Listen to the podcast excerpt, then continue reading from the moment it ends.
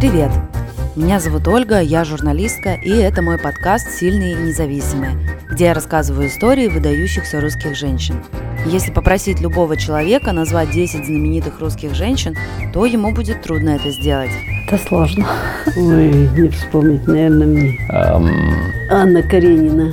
м, Ну а чё, как их вот? Кто там? ам, Десятка не набрать.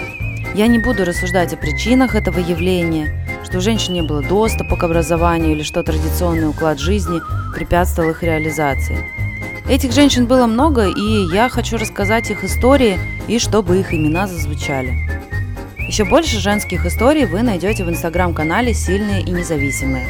А еще мы с художником Владом рисуем сборник женских биографий в комиксах и скоро выпустим книгу.